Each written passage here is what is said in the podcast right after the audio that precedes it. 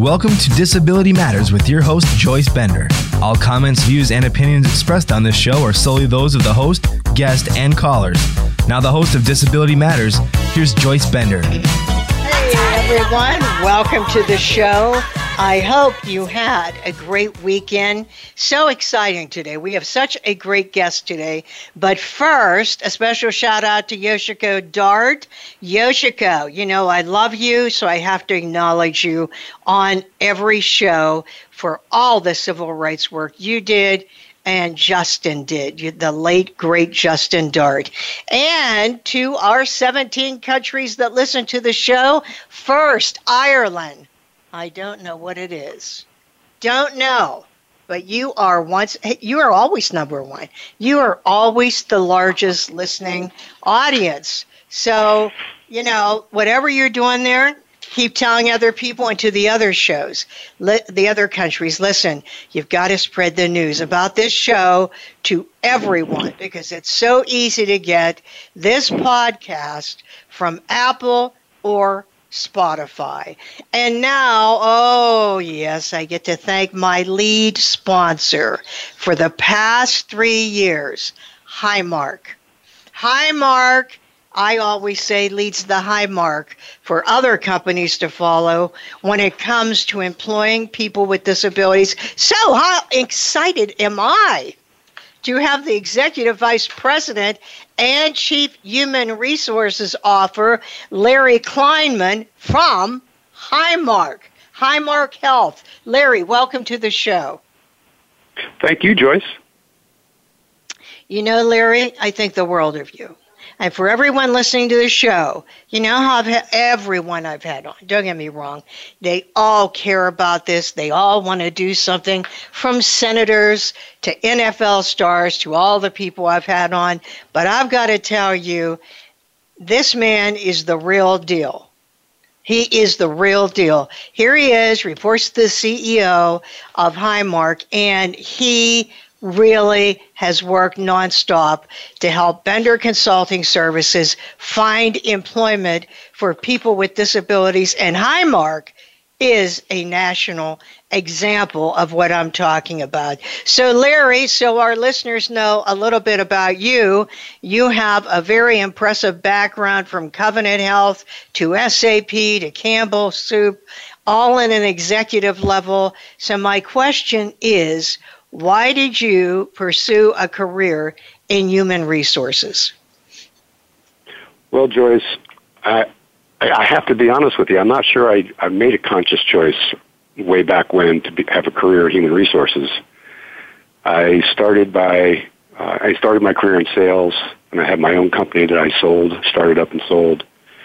And then I spent a number of years as a management consultant doing strategy implementation work.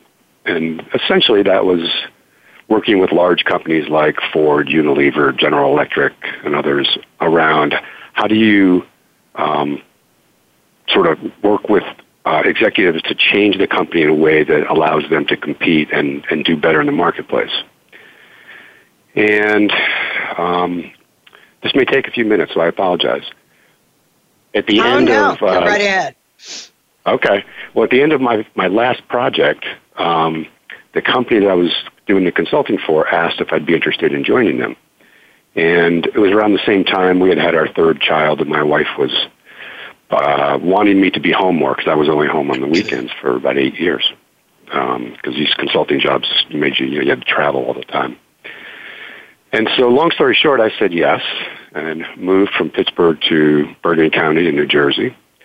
And on the first day, that same president uh, invited me into his office, and he asked me if, he, if I remembered the HR head, and I said, yes, John, good to see you.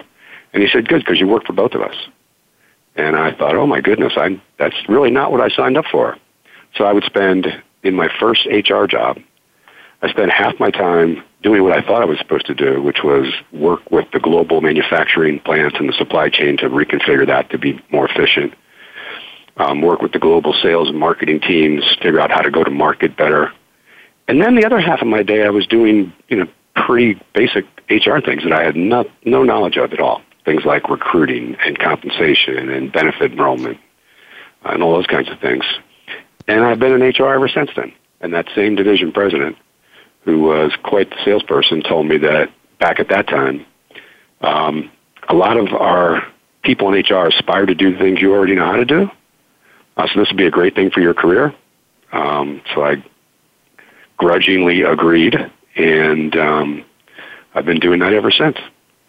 Wow. So that's that's the story about how I actually got into HR. And I, the way I view HR is a little bit different than many uh, co- colleagues that I have because I started with knowing how to run my own business, knowing how to change large companies, and if I understand the competitive landscape, if I understand what's going to drive better financial performance, then I can sort of metaphorically look into the four walls of the company and figure out how to organize things so that they're optimally going to perform better.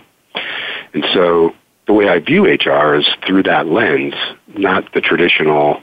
I spend you know all my time in HR doing you know the typical specialist type of areas.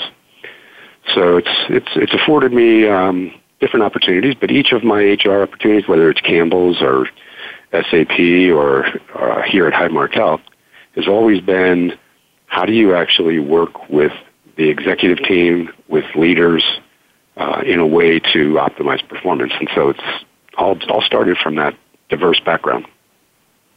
Wow. And it really is still about optimizing performance, as you said, because if you don't have the right people in place, that isn't going to happen.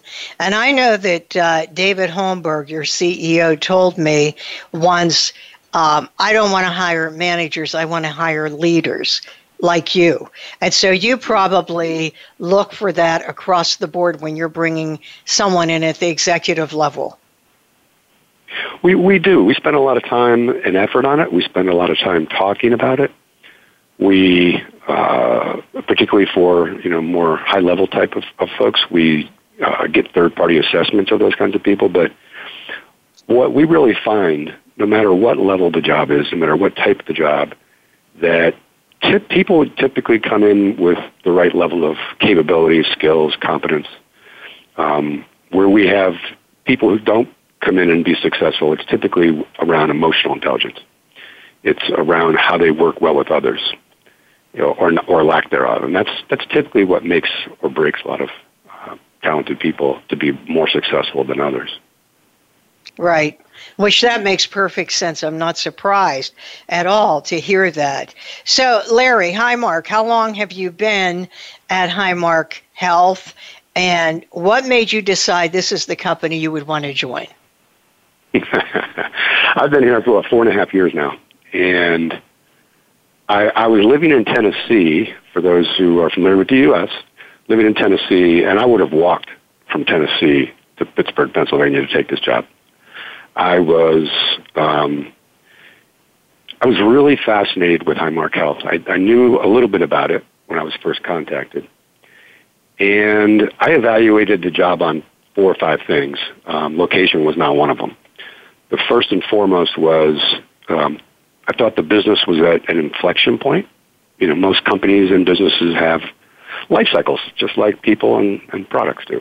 And I thought there was an inflection point. So that that told me that there was a lot of change that was necessary, which was attractive to me. But by far, the number one criteria was the CEO. In in the role I have, you have to have a great chemistry and relationship with the CEO, and he'd been promoted into a much bigger job than he'd ever had. So I, I had to get comfortable with the C, with David Holmberg, our CEO, who's a phenomenal CEO. Um, the second was the portfolio of companies that Highmark has is that they're all related, but they're all very different. For example, we have a hospital system. We, we have a technology company that works in healthcare, but it's still a technology company. We have a dental business, large Blue Cross business, stop loss business, um, and we had a vision company where that had actually manufacturing as well as distribution centers and retail stores and insurance. So the portfolio of businesses really fit. I thought it fit nicely with my background of all the, the diversity of experiences that I had had. I'd already worked in retail and manufacturing, um, consumer products, technology. So I was of the mindset that I could use all of the experience and all of the the tools that that sit on my tool belt, so to speak, Um, I thought that was a good fit. And then thirdly, Highmark um, had a very strong financial uh, portfolio. I, I thought that the, the financials were such that they had the wherewithal to withstand competitive threats. And um, so those are the criteria that I use to evaluate would this be a good opportunity or not. And you know, it was pretty clear to me pretty quickly that um, this was going to be a great situation, and I've had a blast since the first day I got here. I've never had more fun in my career. Wow, that's great. No surprise to me. No surprise at all. You know, uh, what is the size of Highmark with all the entities you just talked about that are part of Highmark? Yeah, we're about $19 billion in sales um, in revenue, and we've got about 50,000 employees. Um, there's about 43,000 full-time employees, and then there's about 7,000 uh, what's commonly called contingent workers today, or gig workers. And so uh, it's about 50,000 employees. Wow. Boy, over time, Highmark's got really big. that is amazing. Um, and, and, just as you said, you know, you have VisionWorks, you have Allegheny uh, Health Network, you have so much, you are, have diversified so much, uh, eh, you know, and what you said about the CEO, David Holmberg, is just the most fabulous person. But so are you, Larry. And with that, we're going to go to break. Hey, if you just tuned in, we're talking to Larry Kleinman, the Executive Vice President and Chief Human Resources Officer for Highmark Health. This is Joyce Bender, America's Voice at Disability Matters voiceamerica.com. Don't go away. We'll be right back with Larry.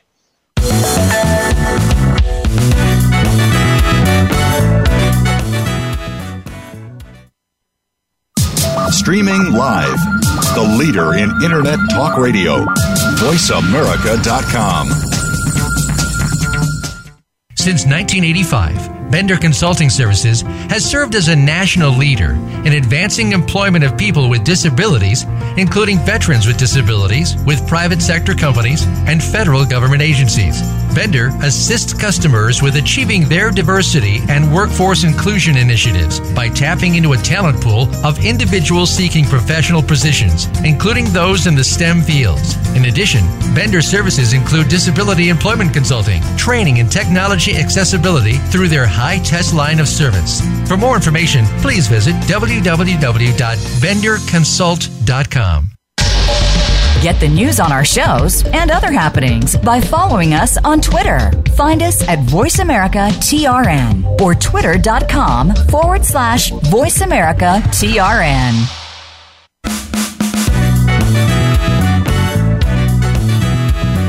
You're listening to Disability Matters. If you have a question or comment, call in toll free at 1 866 472 5788. That's 1 866 472 5788. Now, please welcome back the host of Disability Matters. Here's Joyce Bender.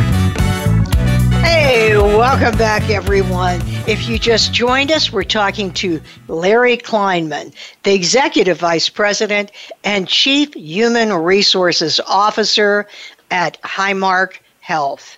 And Larry was talking about how the company has diversified and gone into so many different areas, which is amazing. But, you know, they've brought in good leaders. And you are an example, Larry. I feel and many people know that you are an exemplary leader, including the CEO, in the area of the employment of people with disabilities.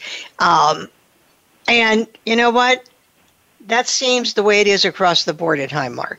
As I just said, all the way to the CEO. All of the executives have been behind me and Bender Consulting Services since 1995, which is remarkable. And sadly, 70% of people with disabilities are still not counted in the workforce with double the unemployment rate. And I'll never forget when I, Ted Kennedy Jr. to Highmark, and he said to the CEO, You know, I know Joyce tells you how you're a standout, but I'm telling you, we know about you nationally. And it's good and it's sad. It's sad because there aren't that many. It's great because we have this great company right here in Pittsburgh where from the CEO across the board, I mean, I, I could not talk enough about how great Highmark has been when it comes to the employment of people with disabilities. So many people have asked me what I'm about to ask you, uh, Larry, and that is why. Like, what has made Highmark such an incredible standout success? Well, I think, Joyce, um, there's a number of things that uh, sort of stand out to me. Number one is you and all the work that you, you have done over the years. You are so passionate uh, about this type of, of work and employing people with disabilities that uh, that's really probably the most important thing. The other thing is, um, I'll, I'll say it this way. Someone once asked me, what's the best way to lead a parade? And I thought that was the strangest question. It was a woman from New Zealand. And I looked at her and I said, I have no idea. She said, find one near the finish line and jump in front. And I, I tell you that story because um, I can't take much credit for what happens here at Highmark. Um, to, the, to the story you told, Joyce, there is a legacy and a culture and history here that matters. And these things have been taking place for quite a long time. Uh, I think if you talk uh, with David Holmberg, our CEO, or myself or other leaders, um, we were fortunate and blessed to come into a situation where Joyce had been doing work with us for a long period of time, and so we have a responsibility to ensure that we continue to do as much and more so the next generation of leaders can continue to do work that's remarkably important um, a, on a variety of fronts, but certainly with individuals with disabilities. Well, for those of you listening throughout the world, business leaders, uh, not for profits, and people with disabilities, and the media. I want you to know that's how I started. I went to Highmark in 1995 and I asked the CEO, Bill Lowry, I want to start this company, Bill. Would you agree to bring on contract six people with disabilities from a school? So they were entry level and they had very significant disabilities, by the way. And would you keep them on contract for three years so I have revenue coming in to get started? Now, I've got to tell you, today, if I went into companies and I'd say, hey, would you bring on six people with disabilities and keep them on contract three years?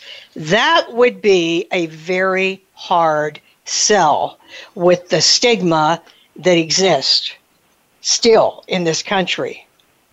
Highmark, one day. It only takes them one day. And then, just as Larry said, every CEO from 1995 till present and all the executive leadership, all of them, have stood behind me. You know, I want to mention one other thing.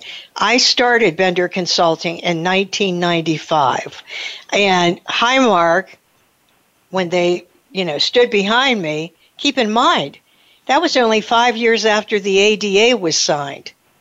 And it was only a couple years after it was implemented. Think about that which is even more extraordinary. But you know, it isn't just the CEO, it's the Larrys, it's the Deb Rice, you know, it's the Karen Hanlon, it's the Dan Onorato. I'm it's everyone at the executive level. I mean, don't think it's just one person. And now the CEO of uh, Allegheny Health Network, Cindy Hundorfean, I tell the media all the time about Highmark. And I was so excited when Ted Kennedy Jr. Uh, wrote an article and highlighted, he wrote an op ed and highlighted Highmark and that op ed in the New York Times. Because if more people see the incredible work Highmark has done, I hope they, in fact, will then do the same thing. Uh, but uh, and thank you, Larry, from the bottom of my heart. Thank you for your support since you've been there. I really can't thank you enough. And I know that just as we talked about, you look at leadership, what will make someone not only a top performer, but someone that has the character that would fit in to Highmark. So I wanted to ask you, you yourself, you have this big team of people that report to you. What what do you try to instill in those people? Well, I think there's a couple things, Joyce. Uh, first and foremost, and I talk to my my team about this incessantly, is the, notion of cohesion. Um, running a business, running an HR function, we also oversee our consulting group. Um, yeah, but the leading indicator to better performance is cohesion. We have a whole series of interdependent parts that have to work together. Um, and so we spend an enormous amount of time making sure everyone's clear on what the goals are. Everybody's goals, not just their own, not just their own with mine, uh, so that they're all they all fit together in a cohesive manner. And we actually have a process around that. So we actually sit down once a quarter and everybody brings their scorecard with their self-reported performance numbers. And then we sit around and debate whether that's the right number or not. So it's like getting a public performance review, if you will. Um, and then we set goals for the upcoming quarter together and go through them in, in, in painstaking detail so that people know what's coming, what great performance looks like. So if you ask me about leadership, I think the number one thing is ensuring team cohesion uh, the second thing we try to pay attention to, I'll use the word strategic focus, which sounds maybe a little uh, odd, but it's making sure that we're focused on the things that really matter. In any big company, there's all kinds of things that can happen every day. So we try to pay attention to the, you know, the, the three to five things that are really going to have an extraordinary impact. The, third is the accountability, which to me is uh, the flip side of cohesion, you know, if everyone's mutually accountable to each other, then that drives a lot of good things to happen. And so we try to find people who can work well with others, have a strategic edge to them, more importantly, take deep and serious accountability for their work. And then the fourth is just have fun. We don't take things that seriously. Um, we are no different than most people. We spend an enormous amount of time here at Highmark, and so uh, we try to make sure we take a lot of time out to have fun and make it enjoyable because, again, you're putting a lot of hours in, um, and people have choice. They can do a lot of different things in their career, and so we also try to pay attention to having fun. So those are the four things that I think when I think about leadership for us uh, that that are important. You're obviously doing something very right because it is working you know, your cohesion. It's working. And that's really interesting because I think that is uh, really key when you think about it. It isn't just teamwork it's across the board. You know, as you mentioned, all those different uh, groups, all those diverse businesses. Uh, but whatever it is, let me tell you what, you're leading the way when it comes to the employment of people with disabilities. And anyone listening to the show today, I want you to tell everyone you know to get this podcast from Apple or Spotify and tell everyone about it because this company needs to receive accolades for everything they're doing. Okay, well, hey, right now we're going to go to break and then we'll be right back. Don't go away. This is Joyce Bender.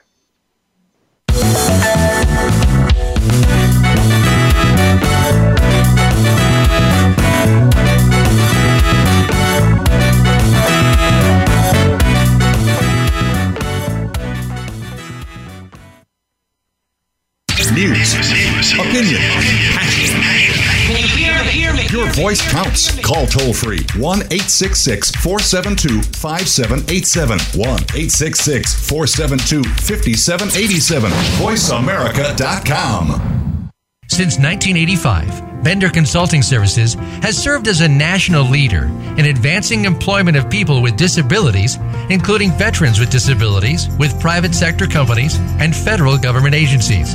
Bender assists customers with achieving their diversity and workforce inclusion initiatives by tapping into a talent pool of individuals seeking professional positions, including those in the STEM fields. In addition, Bender services include disability employment consulting, training, and technology accessibility through their high test line of service. For more information, please visit www.benderconsult.com.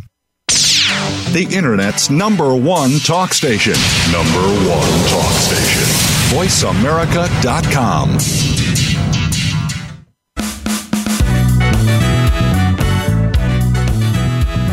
You're listening to Disability Matters. If you have a question or comment, call in toll free at 1 866 472 5788. That's 1 866 472 5788. Now, please welcome back the host of Disability Matters. Here's Joyce Bender. Hey everyone, welcome back to the show. And you know, every show on the half hour, we have Peri Jude Radecic, the CEO of Pennsylvania Disability Rights Network, as our guest. And Peri, I know you've been hearing us talk to Highmark about their unbelievable commitment to the employment of people with disabilities. And you and I know how important that is. So I'm sure you appreciate what they do. Absolutely. They're they're really they're great for the community and and we really do appreciate them. And so before uh, the and before the break, the Election Assistance Commission is what we were talking about, and and uh, so they've developed these voluntary voting system guidelines, and we were talking about advocacy through the public comment period. And so tomorrow is a deadline related to these voluntary voting system guidelines. And I want to stress how important this is because these voting systems really tell the voting manufacturers and state election directors what to do regarding voting system functions, accessibility, and security. And on our website is all of this information, including how you can make public comment. And I want to tell you that today we submitted our public comment, and there were three areas of concern that if your uh, if your listeners are interested, they can join me in submitting these comments. First, these new uh, guidelines appear to be only concerned with making sure there are marked paper ballots. And what we want to get across is marked paper ballots right now will never ever be accessible to people, all people with disabilities. As you can imagine, how do you make a paper ballot accessible? It never can be, not with the technology we have today. And if that's the future, it's not accessible. Second, this concept of one accessible machine per polling place is a system that segregates people with disabilities from the rest of voters and it's inherently unequal. And it shouldn't be the standard in voting any longer. And we have hotlines on, on election day, and I can tell you separate isn't equal. And we have complaints all of the time about poll workers who have not been prepared to operate, activate, or describe this segregated voting station. So separate is not equal. And finally, a lot of people with disabilities vote by mail, yet these new guidelines don't address accessible alternatives on voting by mail. So we hope these new guidelines take a look at these non-traditional voting systems.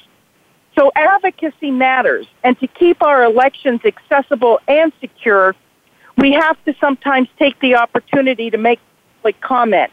And tomorrow is the deadline. Go to our website at disabilityrightspa.org, read more about it, about it and take a moment uh, to submit your public comments.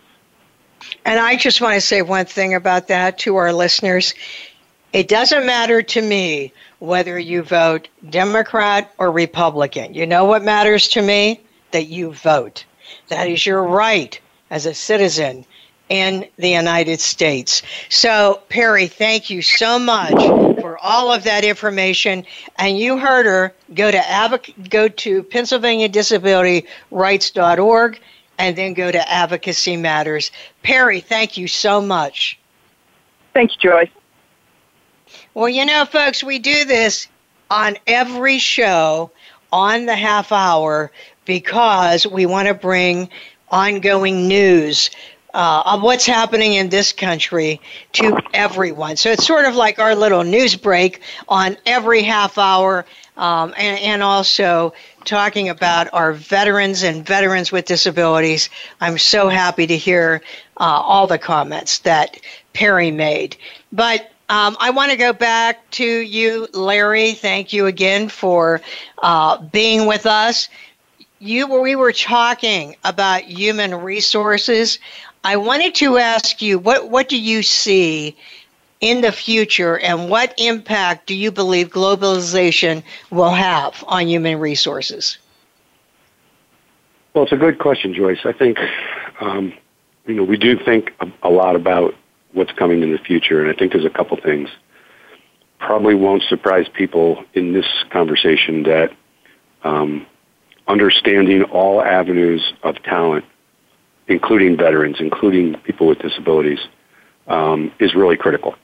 You know, we're pretty fortunate here. We have, as we've talked about earlier, we have a long history of employing people um, with disabilities. And, you know, just to give you some stats or some facts, Highmark Inc., which is about three of our companies, has about 4.2% of people who have self-identified as individuals with disability. At Highmark Health, which is our parent company, it's just under 6%. That's over 2,000 people. So we have a, a pretty robust culture um, around these kind of things, and we have resource groups and, and those type of things. But so I think understanding all avenues of talent, you know, it's, today is really a, an interesting period in time. The unemployment rate is the lowest it's been in 50 years. So you really have to have an open lens about what kind of talent is out there. And then I think the second thing that's really going to impact the future, and we're doing quite a bit of this here at Highmark, not just in human resources, but all, all of our businesses, is the impact and implication of digital uh, technologies.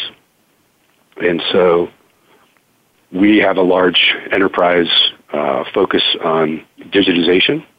Um, we're actually quite involved with it and leading the effort because at the end of the day, it's not really about the technology. It's about how do you navigate and architect and then execute changes that affects people's jobs and their roles. And so there's a lot of people who have, uh, I can use the word that, that comes up with disability a lot. There's a stigma about automation that um, people are afraid of it. And what we're trying to do here is similar to what we do with disability. What we do here is try to engage people in automation, in digital t- new techniques and tools. And um, so I think if you're taking on a future of work anywhere, but particularly in HR, you have to be culture, you have to be comfortable and adaptable to the new technologies that are changing our world. And so it's getting more and more technologically based almost every day. And those are the things that I think have the biggest impact. Um, and that's because of globalization, which was part of your question. Um, you can ask, access talent anywhere in the world these days. Um, but you have to have a culture and, a, and an approach that fosters openness and inclusion and those kinds of things to make that work. So those are some things that we're spending a lot of time thinking about into the future. And, and just a couple comments. Number one, what Larry said, you know, with this current labor market and everyone saying, where are we going to find talent? Well, here we are people with disabilities. There is an untapped labor pool. Recently, we hired from the University of Pittsburgh a chemical engineer who could not find a job. Why? Because of his vision. And you know what? We got him a job at Calgon Carbon, and he is soaring. And I said to them at Calgon Carbon, see, everyone else missed out. And that's how I feel. You have this untapped labor pool that other companies are not using. That's number one. Number two, I am not at all surprised to hear about that high level of self identification because I always say the way you change the work face of America when it comes to disability is hiring people. When when employees see people hiring people, it makes such a difference in them being willing to self disclose because obviously you have Larry, you have David Holmberg, you have all these people standing behind this and making it known. So of course people would self disclose. Not don't forget it also that there are parents of children with disabilities. So people with disabilities are very loyal to companies that have been hiring them. So once again, Vision Works, glasses, insurance. I mean, if I were you and I had a disability, I'd be going to Highmark because Highmark is making a stand for you. Remember that. Highmark is making a stand for you. And how many companies are, and there aren't many. So, Larry, um, what message do you have for young people with disabilities listening to the show about skills that you believe would help them gain employment? Well, I think related to the last question and answer, I think um, anything in the technological field is always going to have robust employment. But I think the more important thing is uh, we we sort of think about people who have unique abilities versus disabilities. And and if you have any kind of unique ability, no matter what it is, and you're passionate and you follow your passion and take full advantage of your unique abilities, there's always going to be a place for employment. I, I really believe that. So I think if you if people can objectively access what they're really good at, and if they can combine that with what they're passionate about, there's always a place. There's always a place. But if you want to be specific in skills, um, there's always things in technology, info security, um, uh, customer service, customer support. There's those are areas where there's always uh, viable, meaningful roles um, in those kinds of areas. I'm I'm not sure if that's an answer that you consistently hear, Joyce, or not. Um, I'd be curious to get your feedback, actually. Well, I love the first thing you said about uh, if there's something you're passionate about, pursuing that because a mistake that some people make is they'll go to people such as young people with disabilities and say, This is what you need to do. Well, if you hate that this is what you need to do, you're not going to be successful. I mean, I agree. There are incredible opportunities in in uh, IT and you know customer service, but there are a lot of other areas that if you excel, if you give 100 percent, I believe you will go find something. Uh, when you do hire interview people, or Larry, what what is important to you as far as traits? Um, as far as traits, I would say it's things like um, ethical. Uh, uh, you know, David likes to say, what's really important is what you do when no one's looking. So we want to have good people who have the right ethical mindset and orientation, empathy, openness, people who are inclusive. Those are the kinds of traits that we find here at Highmark to be important to be successful. Yeah, you know what I like there when you started with ethical, you know the um, investment weekly daily, investors weekly daily has a list of the traits they feel you need to be the most successful, and they go through number nine from think positive uh, you know, have a plan. And excuse me, I meant Investors Business Daily, which I'm so honored I was interviewed once because I always can uh, compare Investors Business Daily to the Wall Street Journal. But they, in every issue, they have these traits that over the years, when they interviewed people that were successful, they found these traits in common, like uh, planning, you know, uh, looking at your mistakes and learning from them, things of this nature. So you go through all of them, Uh, and number nine, number 10 is integrity. And if you don't have that, numbers one through nine don't matter. So it's the same thing with you. The number one thing you mentioned wasn't was being ethical. So really, no matter what the other traits are or the education, that doesn't matter if you don't have integrity. Yeah, I, I completely agree with you, Joyce. Well, Larry, you know, when I think about you and how successful that you have been, I want to ask you um, over the years, over time, who has been your role model that has impacted you as they have?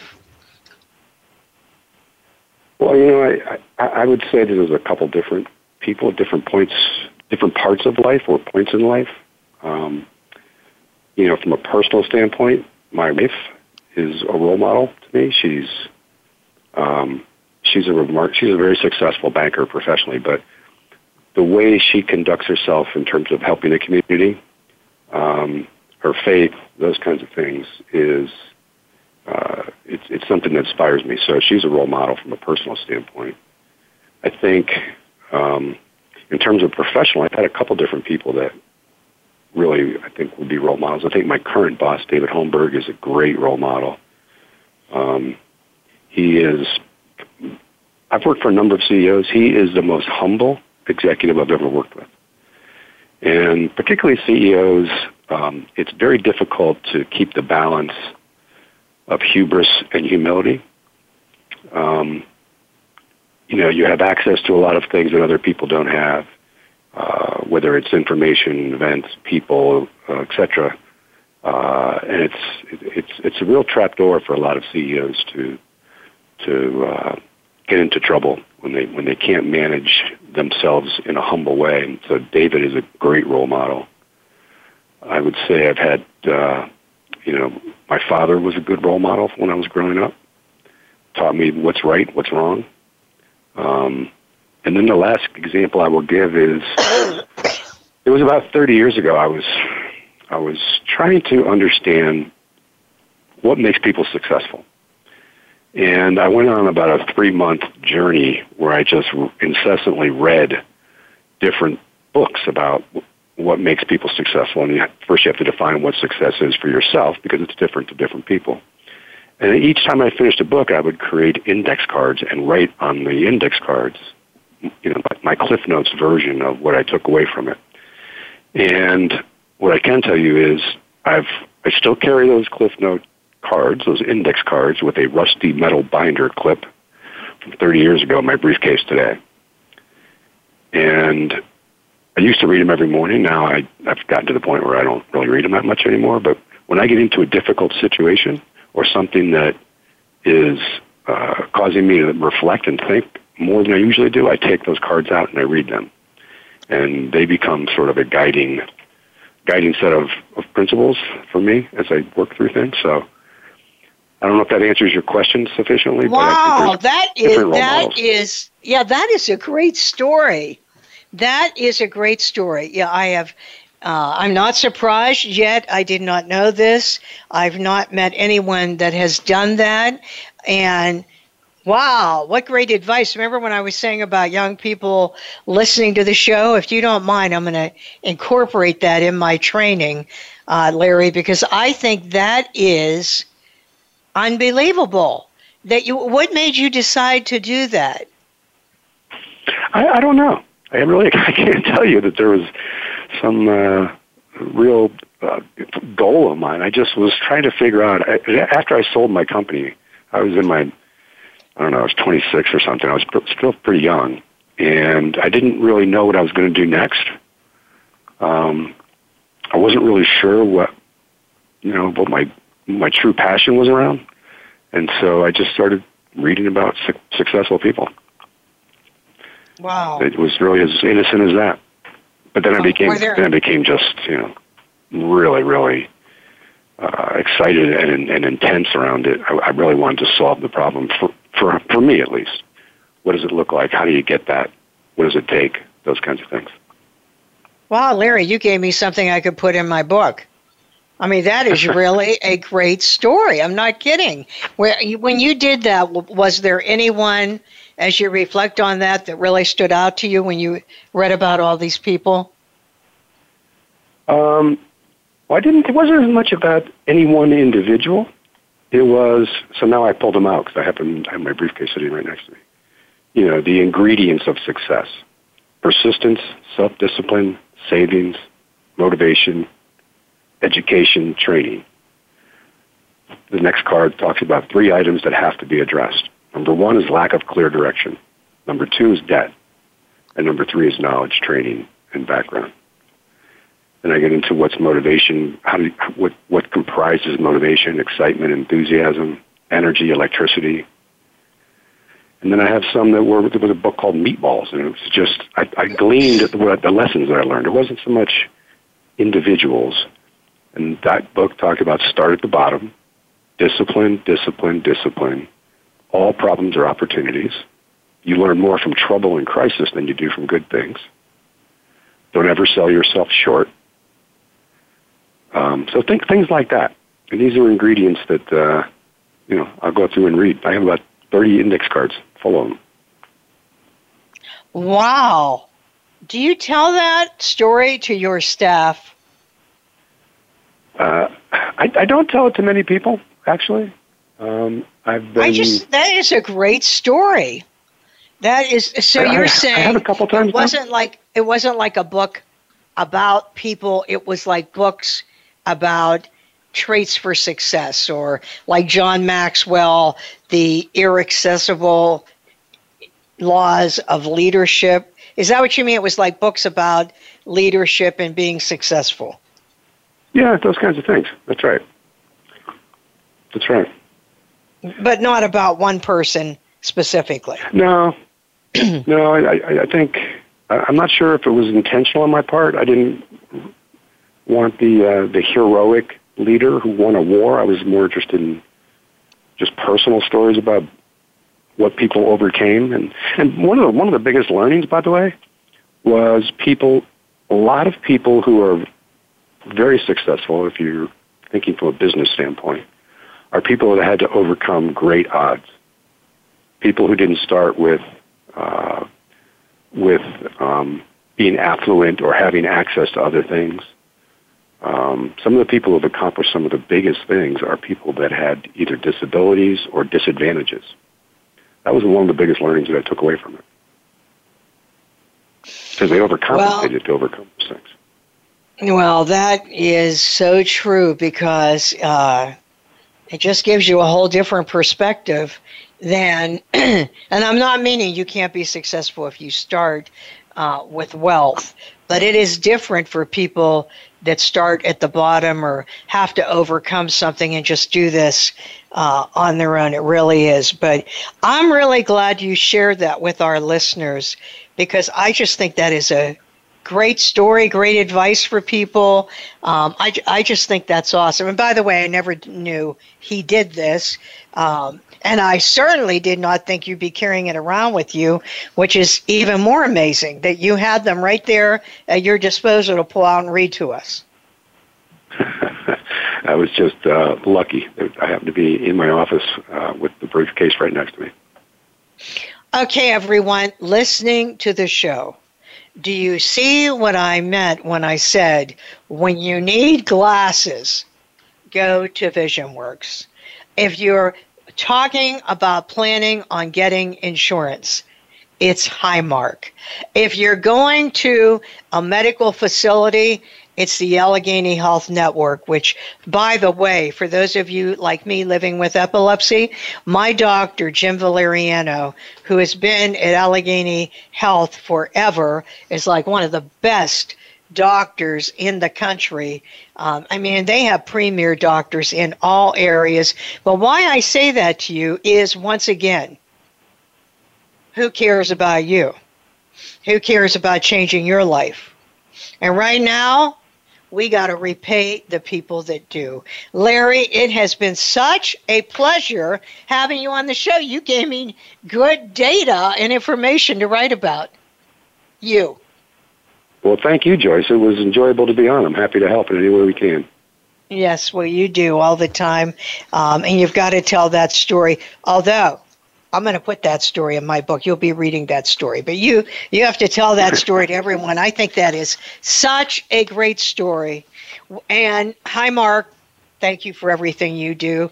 Well, you know, we end every show with a quote, and May is Mental Health Awareness Month. So the quote is anything that's human is mentionable, and anything that is mentionable can be more manageable. When we can talk about our feelings, they become less overwhelming, less upsetting, and less scary, said Fred Rogers. This is Joyce Bender, America's Voice, where disability matters at voiceamerica.com. Talk to you next week. Voice America would like to thank you for tuning in. Please join us next Tuesday at 11 a.m. Pacific Time for another installment of Disability Matters, right here on the internet leader in talk radio, voiceamerica.com. Thanks again for listening to the preceding program.